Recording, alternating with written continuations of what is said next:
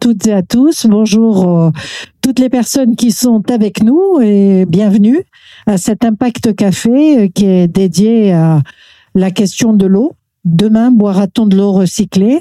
Euh, bonjour à nos, toutes nos personnes qui nous suivent, auditeurs ou en vidéo depuis euh, Nîmes et Perpignan et, euh, bon, et, de Mont- et Montpellier, bien entendu, également.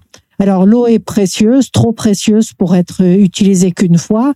On est dans une dynamique à une croisée des chemins puisque on a vu que le changement climatique nous impose et nous accélère le, la nécessité de se poser des questions sur les ressources dont nous disposons.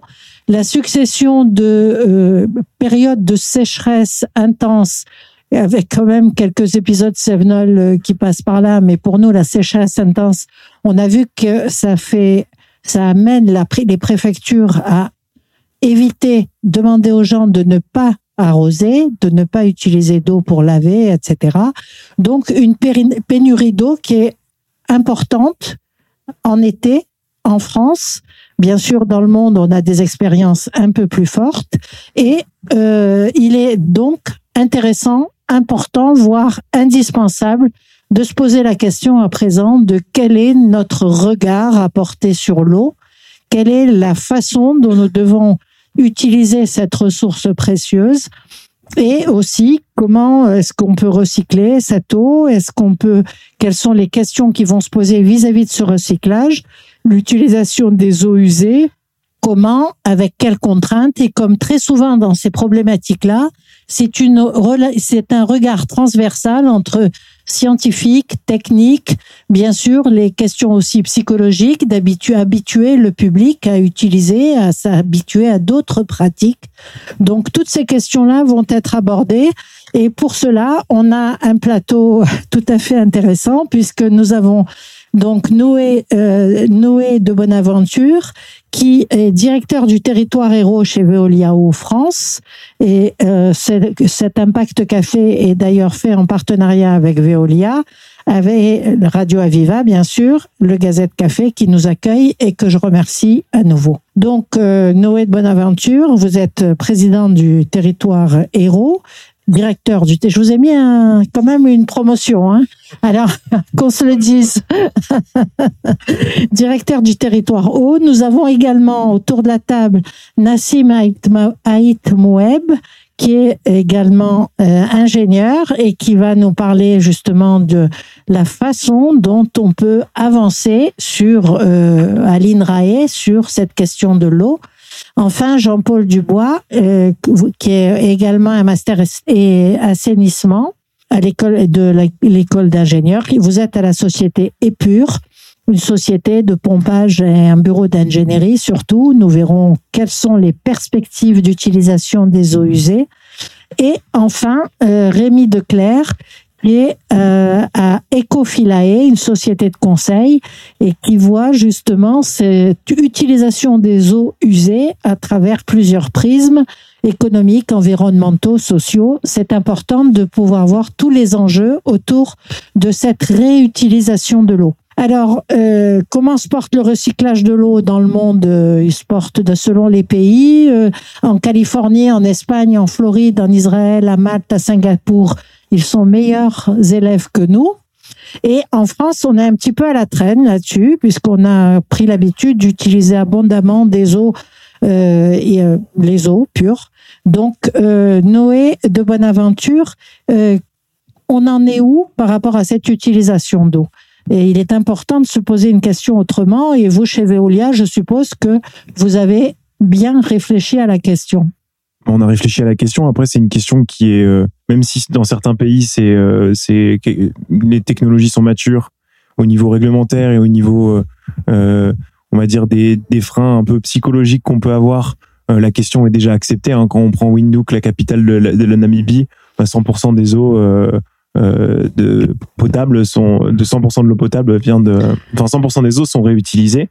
Bien sûr, euh, à cause de la que, pénurie, c'est quasi euh, c'est une quasi question de vie ou de mort. Il faut réutiliser l'eau au maximum. Voilà. Alors qu'en France, vous l'avez dit, on est en retard, on est à zéro virgule zéro trois pour cent euh, et du coup, bah, on a encore beaucoup beaucoup de, de marge pour progresser. Il y a des projets qui se lancent. Il y a des projets qui se montent, il y a des projets euh, auxquels ben, les entreprises de l'eau participent. Et euh, Veolia, on a notamment le projet Jourdain, euh, qui est un projet euh, en Vendée. Euh, et peut-être qu'on en parlera un peu plus tout oui. à l'heure. Mais euh, du coup, c'est juste de dire que ce, ce sujet, c'est un sujet qui nous préoccupe, c'est un sujet d'innovation, c'est un sujet où il faut faire bouger les lignes. Et pour le faire, on peut le faire que quand on est en écosystème et quand on travaille tous ensemble. De façon voilà. transversale. Mmh. C'est la, c'est la clé de l'affaire. Voilà. Et donc, euh, bien sûr, vous allez évoquer que les solutions qui peuvent exister, qui existent déjà, puis euh, les changements de comportement utiles, et bien sûr, et les principes qui doivent guider notre rapport à la nature, c'est à la base de tout, et à l'eau, puisque euh, nous devons être plus économes de cette ressource qui est précieuse. Alors, Nassim Aït Mouheb, vous êtes, vous, ingénieur à l'École des Mines, et euh, vous êtes à l'INRAE, avec, euh, dans l'U M R Géo, et c'est un laboratoire mixte avec une approche pluridisciplinaire, divers angles, des, tu, des tutelles de Polytech, I R D, CIRAD, Agro ParisTech, Supagro, Euh, G R B M, donc euh, vous n'êtes pas financé par Veolia, mais vous travaillez profondément sur cette question de l'eau.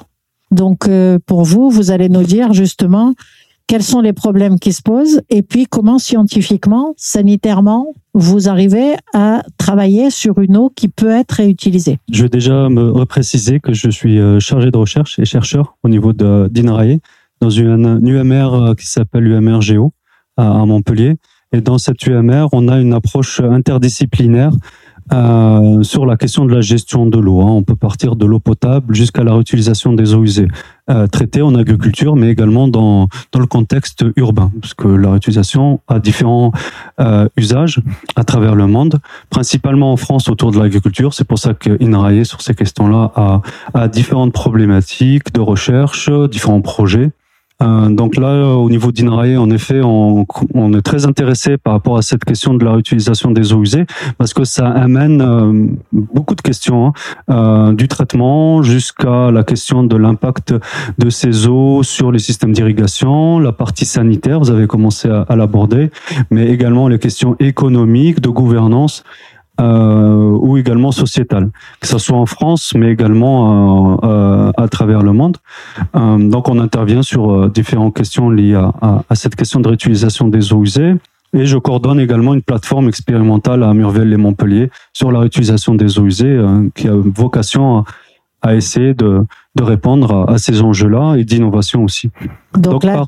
c'est très important puisque cette plateforme, euh, c'est vraiment le, le test de réutilisation de l'eau en agriculture. Tout à fait, oui, parce qu'on peut mener différentes expérimentations en milieu contrôlé avec toutes les qualités d'eau euh, possibles, hein, des eaux non traitées jusqu'aux membranaires, mais surtout on irrigue également une parcelle viticole, parce que les enjeux, notamment en Occitanie et dans l'Hérault, sont beaucoup sur l'irrigation de la vigne. En tout cas, les attentes sont fortes par rapport à la possibilité, premièrement, d'irriguer la vigne. Donc, c'est une des questions, déjà, s'il faut irriguer ou pas la vigne.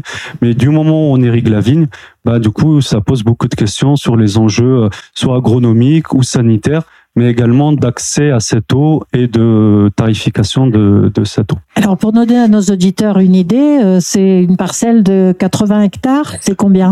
Ça dépend des sites. En tout cas, au niveau de Murviel, on a une petite parcelle de zéro virgule cinq hectares. Après, on intervient également sur des parcelles qui font quinze hectares euh, au niveau de Roquefort-les-Corbières, par exemple, où on irrigue, on irrigue la vigne. Donc, on est encore au niveau, je dirais, expérimental, à l'échelle. À l'échelle expérimentale, je ne parle pas de la méthodologie, mais à ouais. le, le, l'amplification, pour l'instant, c'est ouais. à petits pas. C'est un des freins, euh, bon, on parle beaucoup des freins réglementaires et sanitaires, mais euh, il se trouve que au niveau de, de ces stations, par exemple à Murviel, les Montpellier ou à, oui. ou à Roquefort, ben, ces stations délivrent une certaine quantité d'eau.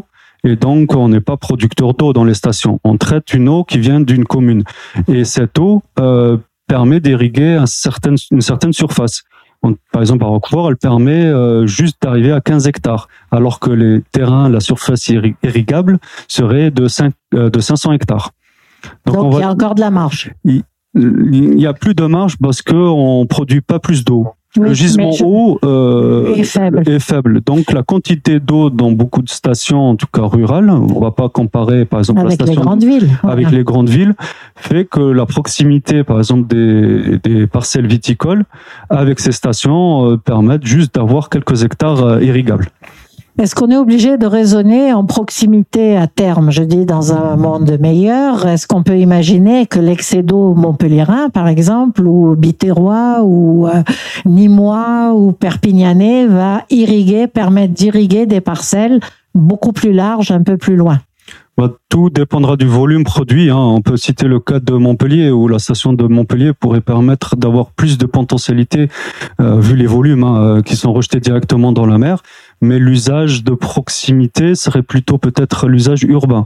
Euh, est-ce qu'on pourrait transférer l'eau dans d'autres zones ? Le, La question du tarif va poser problème. Le coût, Parce que le le coût, coût du, du transport, transport, bien sûr. Et bien la sûr. surface va dépendre, voilà, comment va se répartir le coût supplémentaire de cette reuse. Alors, quand on parle d'utilisation urbaine, euh, ça veut dire euh, lavage des rues, lavage des voitures, avoir deux réseaux parallèles, c'est qu'est-ce qu'on entend par là ? Il y a, voilà, il y a certaines villes comme Madrid, par exemple, qui sont déjà sur un système, euh, un, un système double. Hein. Donc, on a, on a une double canalisation qui permet après des usages, soit d'irriguer les, les parcs et jardins, soit nettoyage de voirie.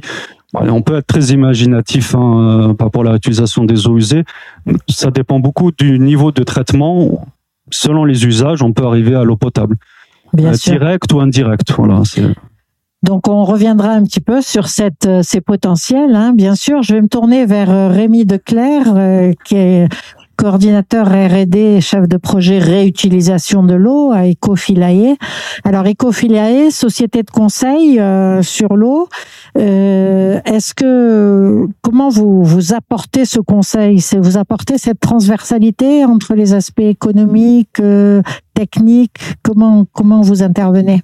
Alors euh, oui, effectivement, Ecofilae, on est une société de conseil euh, basée à Montpellier, spécialisée sur la réutilisation des eaux. Et avant de redéfinir bien ce qu'est la réutilisation des eaux, je pense que ça, ça oui. peut être nécessaire également.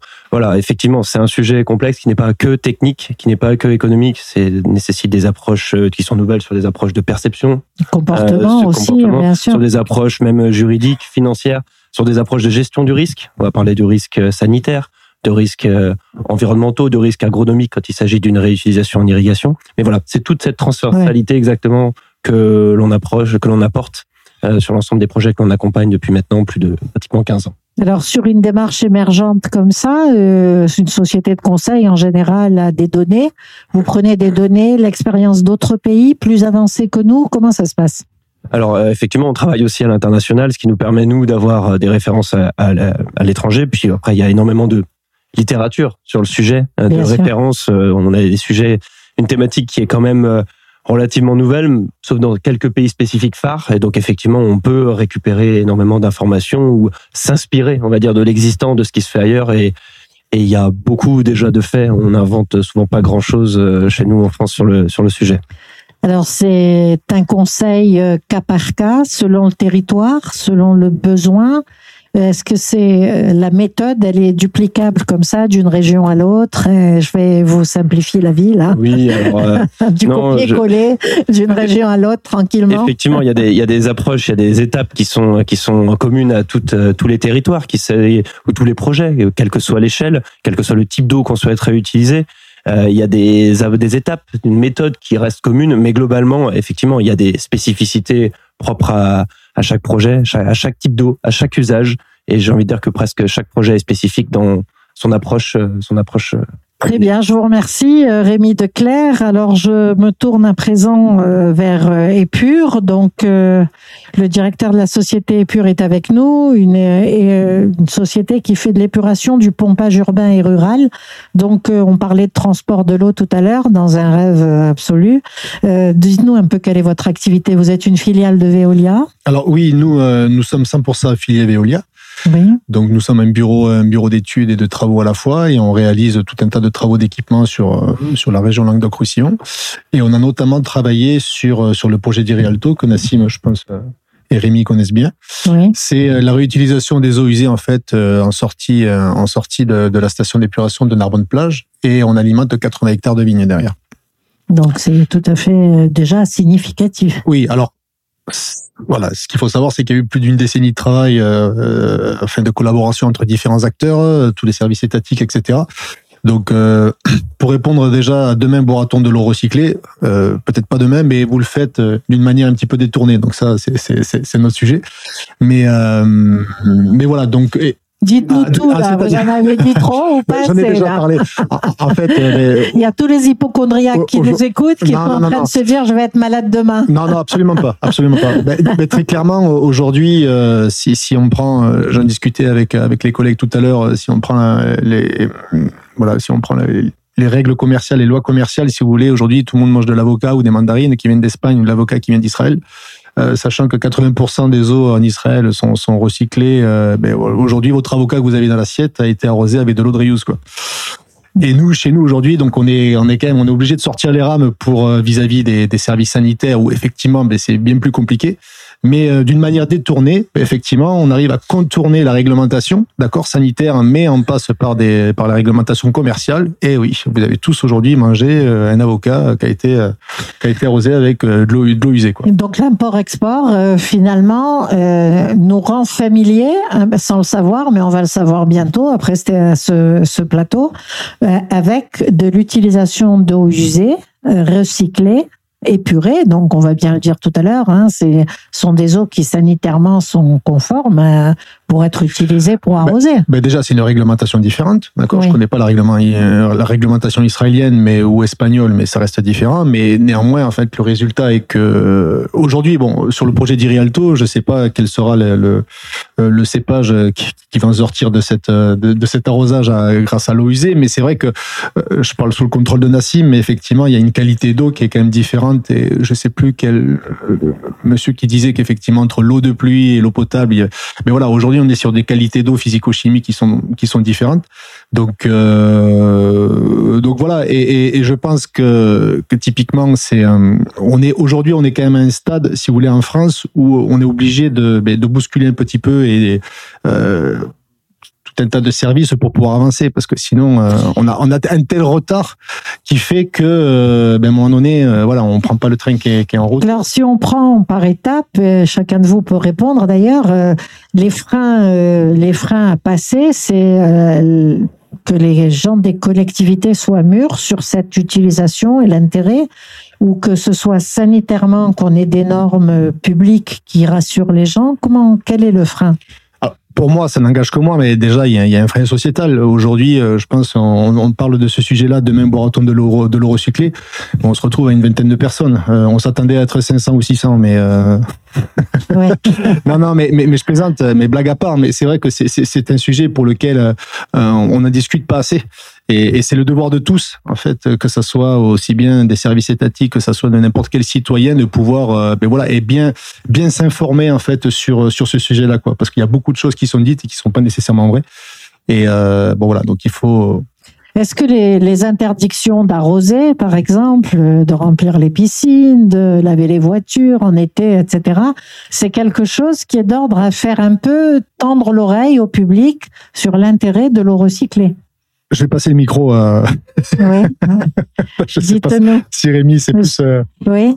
Sur les freins, oh, oui. Nassim euh, En effet, ben, par rapport au changement climatique, bon, tout le monde est bien conscient qu'en plus, les derniers étés font que cette question de la ressource en eau, des enjeux pour l'agriculture, l'alimentation, on, de plus en plus dans le Sud, est un vrai enjeu. Les agriculteurs ont une vraie attente, oui, euh, de savoir s'ils pourraient irriguer ou pas. Et donc, euh, c'est vrai que les, je dirais pas que forcément les pouvoirs publics ne sont pas conscients dans le, de l'enjeu. Il y a beaucoup de choses qui sont en train d'être faites.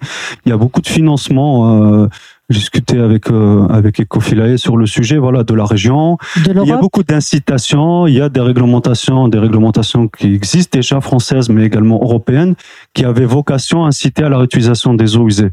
Après, c'est vrai que la réutilisation, est-ce que c'est une solution pour tous les territoires? Est-ce que c'est vraiment la la solution?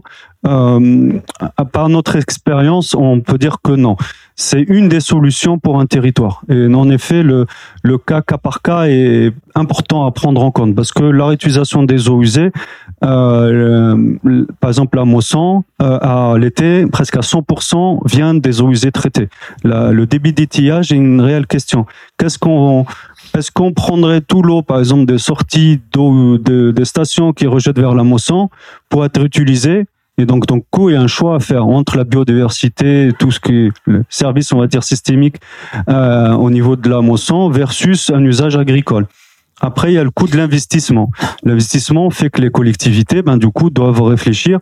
Est-ce que c'est une solution d'aller ajouter un traitement de désinfection, faire des analyses, donc un, un coût supplémentaire, alors qu'on a des canaux, on va dire, pour pas citer tous les noms, entre B R L, S C P, la C S G, qui acheminent déjà de l'eau euh, conventionnelle à un tarif compétitif par rapport à la réutilisation des eaux usées. C'est pour ça que les cas emblématiques en France, c'est Clermont-Ferrand et Noirmoutier, c'est parce qu'à côté, il n'y avait pas d'eau. Il n'y a pas d'eau du tout. Et c'est comme le cas de l'Espagne, de Israël, de la, de la Tunisie, de beaucoup, il n'y avait pas le choix. Ouais. Et donc, on est tout de suite compétitif par rapport à est-ce que dans le futur, on va être dans le même cas? Ben, du coup, c'est un peu le, l'investissement qui doit être fait au départ.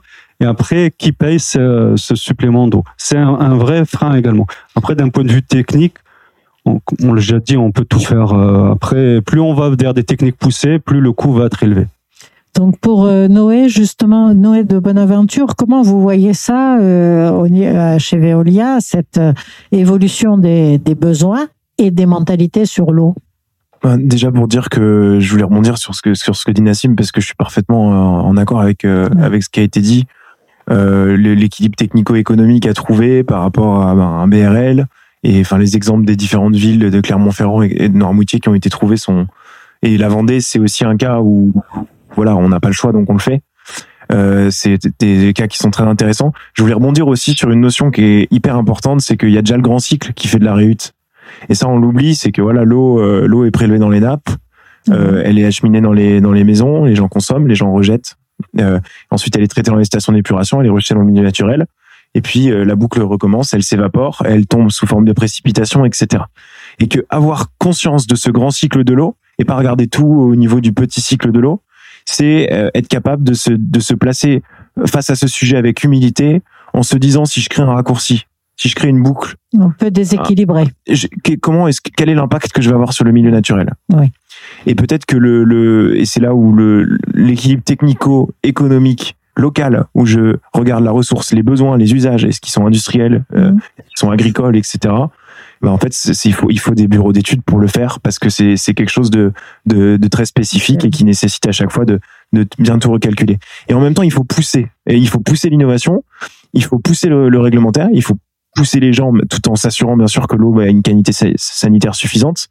Et on voit que des choses évoluent. On voit que il y a eu un décret là, l'année dernière. Alors, je laisserai les, les spécialistes peut-être en, le commenter, mais pour ouvrir les usages au-delà des usages d'irrigation, parce que là, on a parlé beaucoup d'irrigation. Mais euh, le, ce décret permet d'autres usages, comme par exemple le nettoyage des rues, comme par exemple les machines le... dans des certainement dans des usines, le nettoyage de machines, des choses comme ça. Euh, par exemple, pas l'utilisation encore. Industrielle, si il y a aussi le, l'hydrocurage. Ouais. Aujourd'hui, quand on cure les réseaux, ben on fait ça avec de l'eau, de l'eau potable, malheureusement, parce que c'est réglementaire, mais on pourrait penser des usages. Alors, c'est fait de manière, euh, enfin par l'État, donc par la, la préfecture, c'est fait de manière un peu particulière puisqu'on nous donne trois ans. On nous demande de monter des projets sur trois ans avec une mesure des risques. Et donc, sur trois ans, ça veut dire que vous pouvez pas non plus énormément investir. Mmh. Mais bon, il faut y aller, il faut se lancer. Donc, les entreprises se lancent et les collectivités aussi. Et on, et on, enfin, on essaye de les accompagner. Voilà. Donc, c'est une espèce de jeu d'équilibre, finalement, entre euh, euh, anticiper sur une pénurie plus forte, puisque dans, pour l'instant, on n'est pas en pénurie pure, complète. Anticiper un peu pour que technologiquement, législativement, au niveau des comportements, les gens soient prêts ensuite à faire des changements, si besoin. Et là où il faut, Et là où il faut faire des changements, pas les faire forcément. C'est intéressant de prendre justement ce que vous...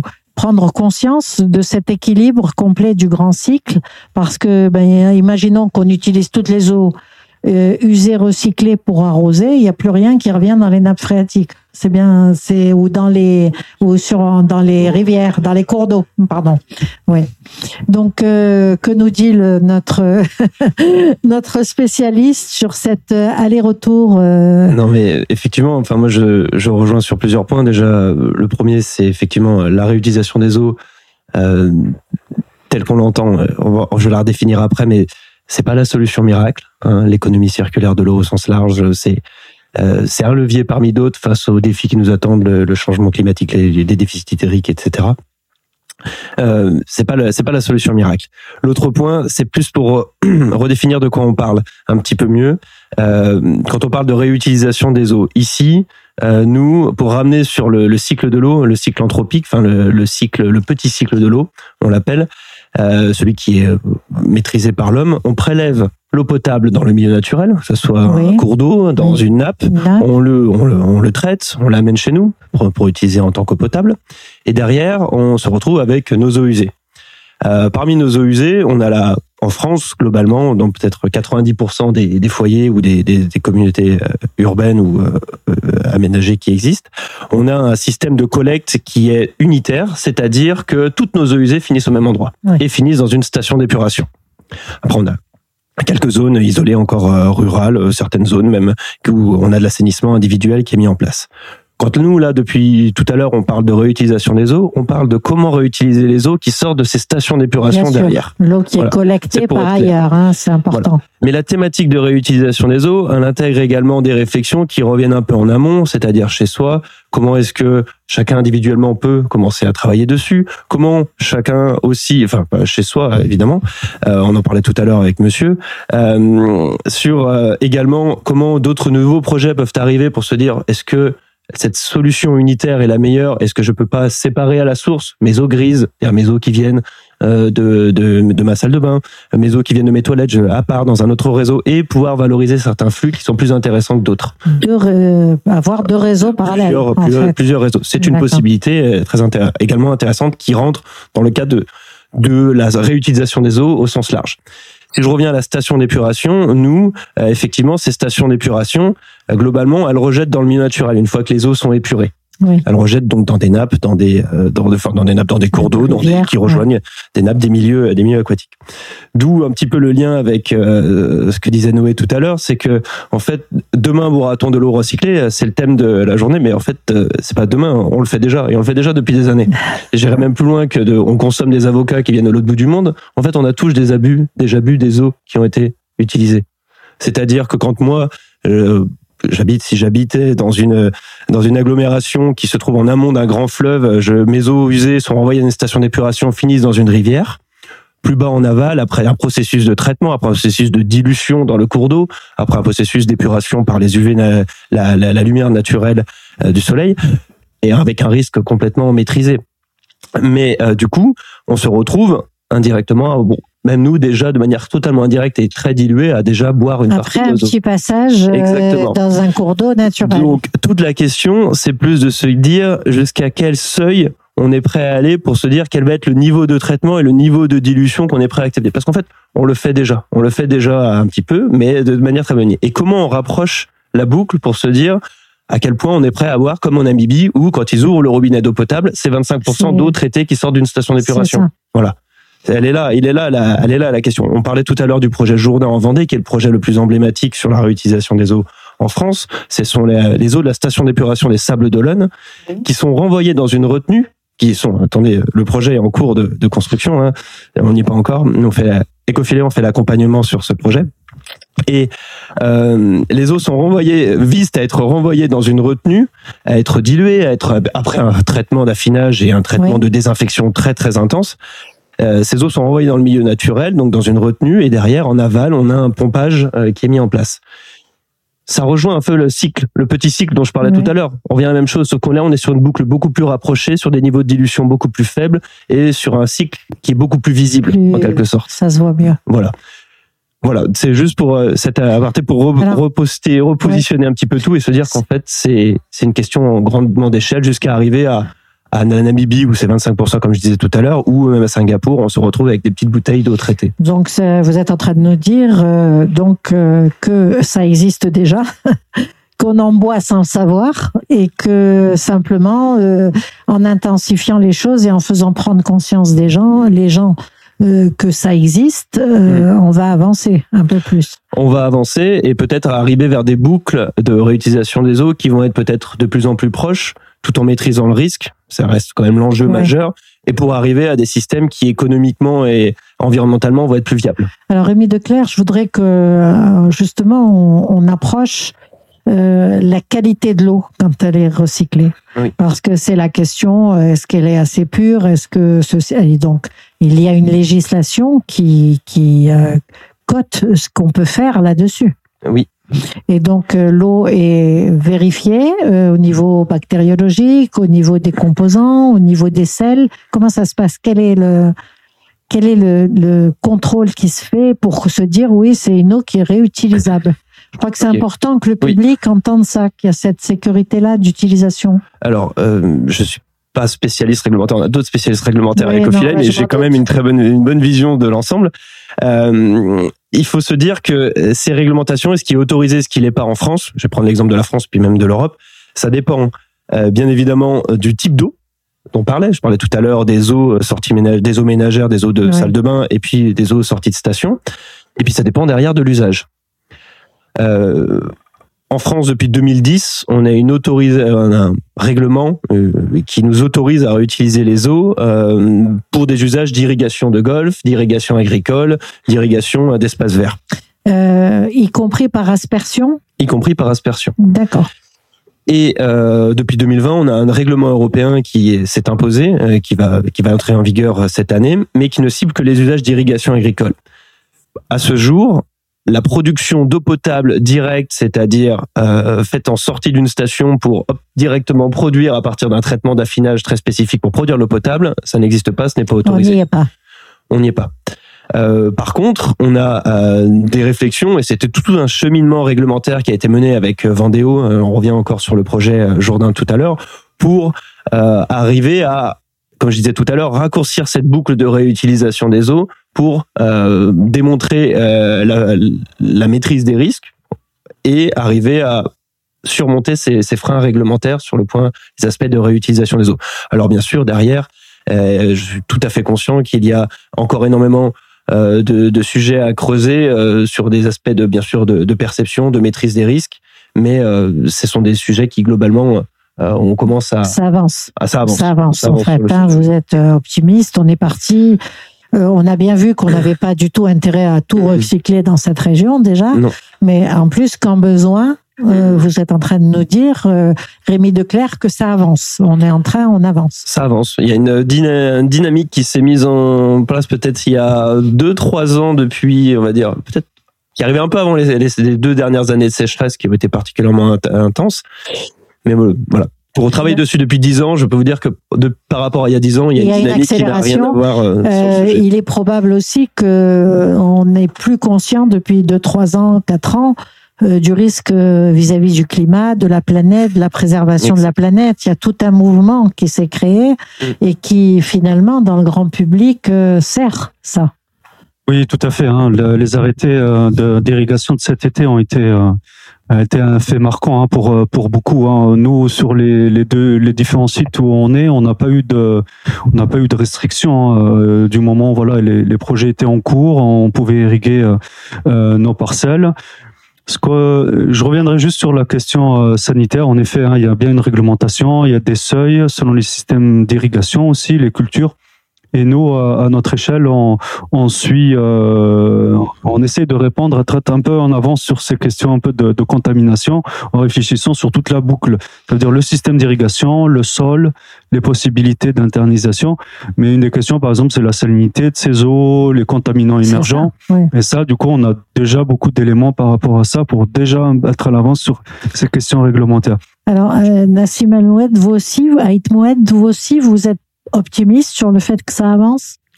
Je pense que oui, oui, ça, ça va rentrer comme une des solutions pour beaucoup de territoires. Maintenant, euh, il faudrait vraiment que, par rapport à cette réflexion de la réutilisation agricole ou pour les autres usages, on essaie d'agréger d'autres solutions. Euh, par exemple, est-ce que euh, dans nos régions, on est obligé d'irriguer des grandes cultures avec euh, avec ces eaux? Est-ce qu'il ne faut pas aller vers des cultures plus adaptées? Euh, il y a les solutions liées à l'agroécologie, il y a les systèmes d'irrigation plus de efficients. Route, ouais. Voilà, il y a, il y a un ensemble de, de, de, de leviers, on parlait de leviers tout à l'heure, qui permettraient un peu plus de sustainabilité ou de, en tout d'être cas de, vertueux, de, d'être, d'être vertueux sur les Toute cette réflexion-là de... doit être importante, même sur la question de mix de ressources.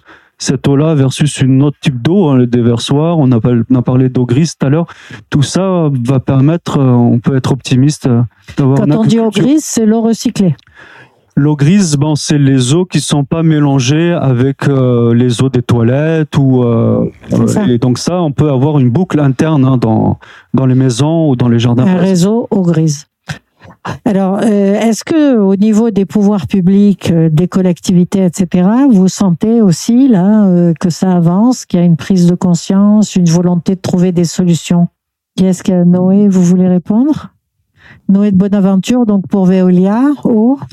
Euh, pour répondre à cette question, j'aimerais, moi, je, bah, je suis essentiellement sur le territoire de l'Hérault, euh, et donc je vois que les communes, les, les, les, les collectivités, et notamment celles qui sont en littoral, sont, s'intéressent toutes à cette question. Pourquoi?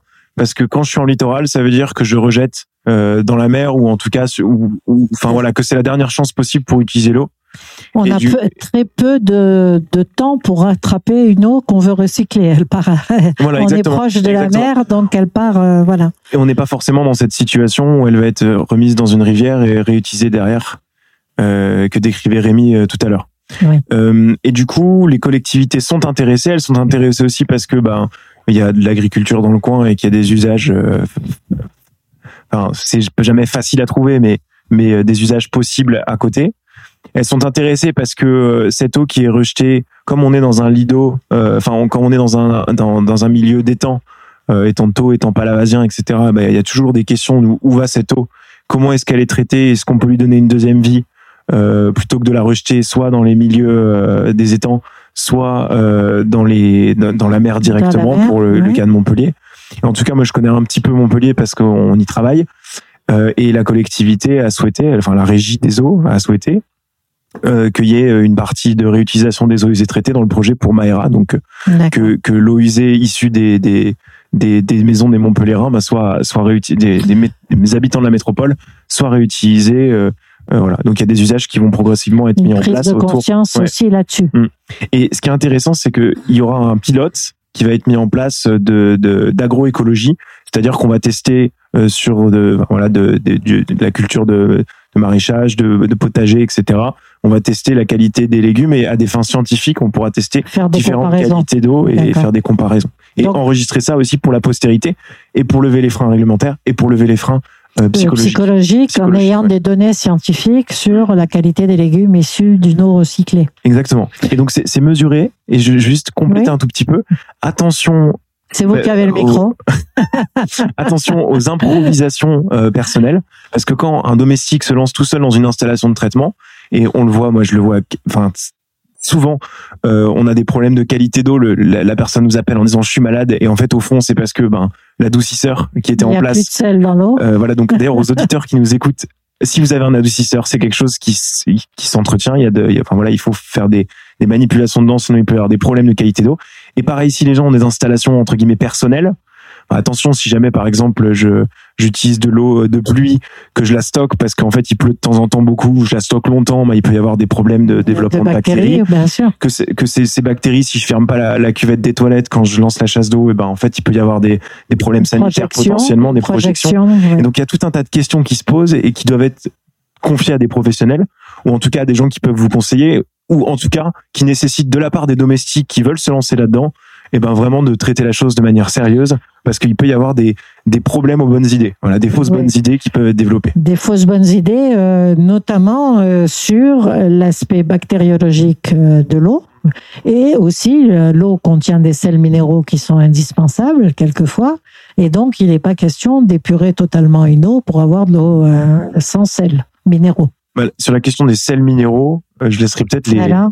et chercher. Je, je sens que justement euh, vous êtes, vous avez envie de nous dire quelque chose, Monsieur Aït Mouheb. Oui, non, mais euh, voilà, il y a beaucoup d'expériences où on est arrivé jusqu'à vraiment presque de l'eau déminéralisée. On était obligé de remettre une partie des eaux usées euh, euh, traitées pour euh, compenser. Hein. Donc en effet, euh, après c'est des eaux qui peuvent avoir une conductivité plus élevée. Hein. On a un cas par exemple pas loin de Sète où, mais ça c'est lié de, euh, à l'intrusion saline. Euh, on parlait des, des cas côtiers, par exemple le, l'eau de la mer, ben, rentrait oui, dans le, les conduites qui amenaient la, les eaux usées vers la station. Et du coup, euh, il fallait un traitement complémentaire. Après, pour l'agriculture, l'enjeu également, c'est de préserver également tout ce qui est fertilisant. Euh, au sein d'I N R A E, avec un ensemble de laboratoires, euh, c'était que, que le L B E, on, on travaille beaucoup sur la, on va dire, la, et le, l'Institut européen des membranes, sur le, sur la station du futur qui permettra, selon les besoins de la plante, ben laisser l'eau, mais également tout ce qui est fertilisant. Et par rapport à l'enjeu sur le coût de, des fertilisants, et ça va être moment, utilisé à vrai... la demande, à la demande selon le besoin de la plante. Ça serait, euh, ça veut dire qu'on laisse l'eau. Bon, ça c'est les besoins en eau, mais également par rapport à l'azote, le phosphore. Oui, oui. Ben du coup, on laisse ben ce gisier, enfin, ce gisement euh, en, en, en fertilisant pour un usage agricole. Mais ça, du coup, il faut repenser également les stations qui ne prennent pas en compte cette possibilité forcément d'irriguer les, les, les cultures. Alors, on, on sait que la métropole est assez avancée sur la, la question de l'eau. C'est beaucoup de recherches là-dessus et beaucoup de mise au point de systèmes performants. Juste pour rebondir sur ce que disait Nassim, c'est hyper intéressant parce qu'aujourd'hui, avec les collectivités, oui. mais même de tous, avec les citoyens, c'est repenser la construction. En fait, on peut plus construire, enfin, je parle en, en tant que constructeur, quoi, mais on peut plus construire comme on le faisait à l'époque où il y a dix ans. Aujourd'hui, oui. une station, ça se construit en, en réfléchissant en fait à, à un deuxième usage de l'eau, de l'énergie, et cetera. Et donc, ça permet de créer, euh, si vous voulez, un modèle économique autour de tout ça. Donc, euh... donc pour Épure, vous êtes déjà dans cette dynamique de dire, euh, quand on fait une station, ah, totalement, ouais. on ouais. doit avoir en tête les évolutions d'usage. Totalement. Donc, en fait, c'est, c'est un peu une approche pluridisciplinaire, c'est-à-dire oui. qu'en fait, aujourd'hui, quelqu'un qui va étudier une usine, il va répondre à un marché, à un marché de travaux, très clairement. Oui. C'est aussi s'associer avec d'autres, d'autres, d'autres acteurs qui, ben après l'eau en sortie, qu'elle aille dans un émissaire ou alimenter un cours d'eau, ben qu'est-ce qui va se passer, qu'est-ce qu'on peut en faire ?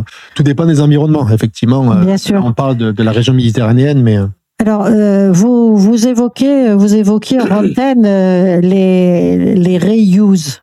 Euh, des, des, des systèmes de réutilisation de box.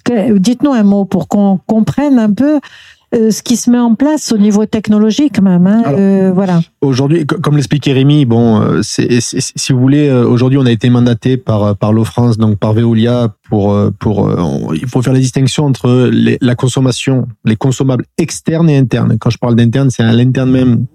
De, d'une station d'eau usée où on a besoin d'autres process, si vous voulez, pour nettoyer les machines, oui. et cetera. Bon, voilà quoi. Et, et aujourd'hui, on a été mandaté pour faire trente reuse box. Donc, euh, très clairement, au lieu de puiser directement sur, sur des forages ou sur de l'eau potable, eh ben, on va utiliser sur tout un tas, sur des usines qui ont bien été ciblées, euh, pour, pour la réutilisation des eaux usées, quoi. Donc, on a Donc développé déjà, en interne. Oui, tout oui, à fait. Déjà, voilà. des comportements vertueux, entre guillemets, en interne. Totalement. Ouais, totalement. C'est la démarche, en fait, pour réutilisation. Puis ça permet de modéliser pour d'autres, tout à fait. Au final. Alors euh, que pour vous, euh, Rémi Declercq, euh, c'est, les, c'est la méthode de, que vous préconisez de commencer à, comme ça sur des utilisations, recyclages locaux, et puis ensuite aller croissant quand vous conseillez.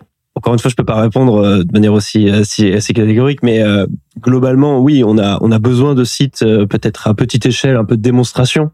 D'abord, voilà. pourquoi on veut démontrer, euh, pourquoi ces, ces, ces, ces, ces projets plus petite échelle, c'est pour pouvoir euh, montrer, pour pouvoir valider, voilà. pour pouvoir communiquer et montrer que ça marche. Tout Exactement, simplement. Donc c'est une validation à petite échelle et qui permet d'avoir des données pour élargir sans risque euh, les, la pratique. C'est ça, euh, encore une fois, chaque projet est spécifique, donc chaque projet a besoin de reprouver à, à des... À des à différents acteurs hein, locaux, à des législateurs, et cetera, que euh, il est sécurisé et du coup on a souvent, très souvent, besoin de passer par une phase de démonstration. Alors on va pilote. Parler de choses qui fâchent à présent. Quel est le poids financier de ces démarches ? Alors, Parce euh... qu'il y a forcément une conséquence financière. Euh, donc, euh, Nassim Aït Mouheb approuve, je vois. Alors, euh, qui est-ce qui veut commencer sur l'aspect financier? Parce je... qu'effectivement, il faut quand même en prendre conscience mmh. et puis lever ce frein-là. Mmh. Alors, je vais, je vais, je, je peux, je peux reprendre. Euh, globalement, je vais prendre un projet de réutilisation des eaux. On va pas parler d'eau potable, réutiliser de l'eau pour produire de l'eau potable. Oui. On va parler pour produire de l'eau d'irrigation. Oui. Pour produire de l'eau d'irrigation, euh, un agriculteur actuellement, il va prélever euh, soit dans un canal, un, un réseau d'irrigation collectif, soit il va lui-même créer son point de prélèvement dans une nappe, un forage, un pompage. Là, dans le cas de la réutilisation des eaux, euh, c'est différent parce qu'on a euh, besoin de mettre en place un système de traitement spécifique dédié. L'eau en sortie des stations d'épuration n'est pas de qualité pas... suffisante pour pouvoir irriguer. Exactement, donc il y a une phase intermédiaire. Il y a une phase également de transfert d'eau, de transport, et du coup, on arrive avec des coûts qui, globalement, euh, ça dépend énormément du site, ça dépend énormément de, du lieu, euh, des caractéristiques du territoire, sont globalement plus élevés qu'un coût euh, pour un agriculteur d'aller prélever lui-même l'eau dans son, dans son milieu euh, directement. Donc ça, c'est pour l'irrigation agricole. Après, pour produire Euh, de l'eau potable, euh, effectivement, ça a été relativement peu étudié, mais on a également des infrastructures de traitement des eaux qui sont très coûteux, à la fois en termes d'investissement et puis également en termes d'exploitation derrière. Et euh, puis on va avoir également des questions de de, de, de transport et puis même de, de stockage d'eau qui peuvent être importants. Mais le dernier point sur lequel je veux revenir, c'est que souvent réfléchir à la réutilisation des eaux pour produire de l'eau potable Euh, directement en sortie d'une station sur le modèle qui est mené par exemple en Namibie hein, ou même à Singapour, à savoir je prends l'eau et euh, l'eau d'une station d'épuration, je la traite et je la réutilise, je la réinjecte dans un réseau d'eau potable, oui. Quelles que soient les modalités. Hein. Euh, et ben, paradoxalement, ça peut être moins coûteux que beaucoup de projets où on veut réutiliser cette eau, mais on veut s'interdire de la réutiliser, la réutiliser de manière directe pour des questions de perception, pour des questions de gestion oui. du risque, parce qu'on n'a pas le transfert d'eau à faire. Souvent, à la station d'épuration, elle est proche de la ville. Souvent, donc, euh, et la ville, c'est là où on a besoin d'eau potable. Ouais. On n'a pas besoin de la ramener dans un endroit, dans une, une zone agricole qui est externe. Et quand on voit les flambées du coût de l'énergie, les flambées des coûts des matériaux, c'est encore plus exacerbé maintenant. Mais le coût de transfert, de transport d'eau, ils sont très importants dans ces analyses économiques de projet. Donc parfois même, de vouloir réutiliser, alors ça se fait pas en France actuellement, de manière directe, cette eau en sortie d'une station dans un système d'eau potable, eh ben, ça peut être beaucoup plus avantageux d'un c'est point ça. de vue économique. Donc, si on en avait besoin à un moment donné, euh, économiquement, euh, c'est à peu près envisageable, en tous les cas. Si on avait besoin, si c'était, on avait assez de sécheresse pour justifier cette démarche. Ah, c'est, c'est, ça, on revient un on petit peu donner, à la loi de l'offre et de la on demande. Va, on va donner, mais euh, on va donner mais en fonction des territoires et des, des contraintes hydriques sur certaines périodes, Euh, l'eau sur certains territoires en déficit, l'eau n'a pas de prix. On est prêt à payer très cher pour avoir de l'eau, c'est ce qui vrai. n'est pas le cas habituellement, mais voilà. On...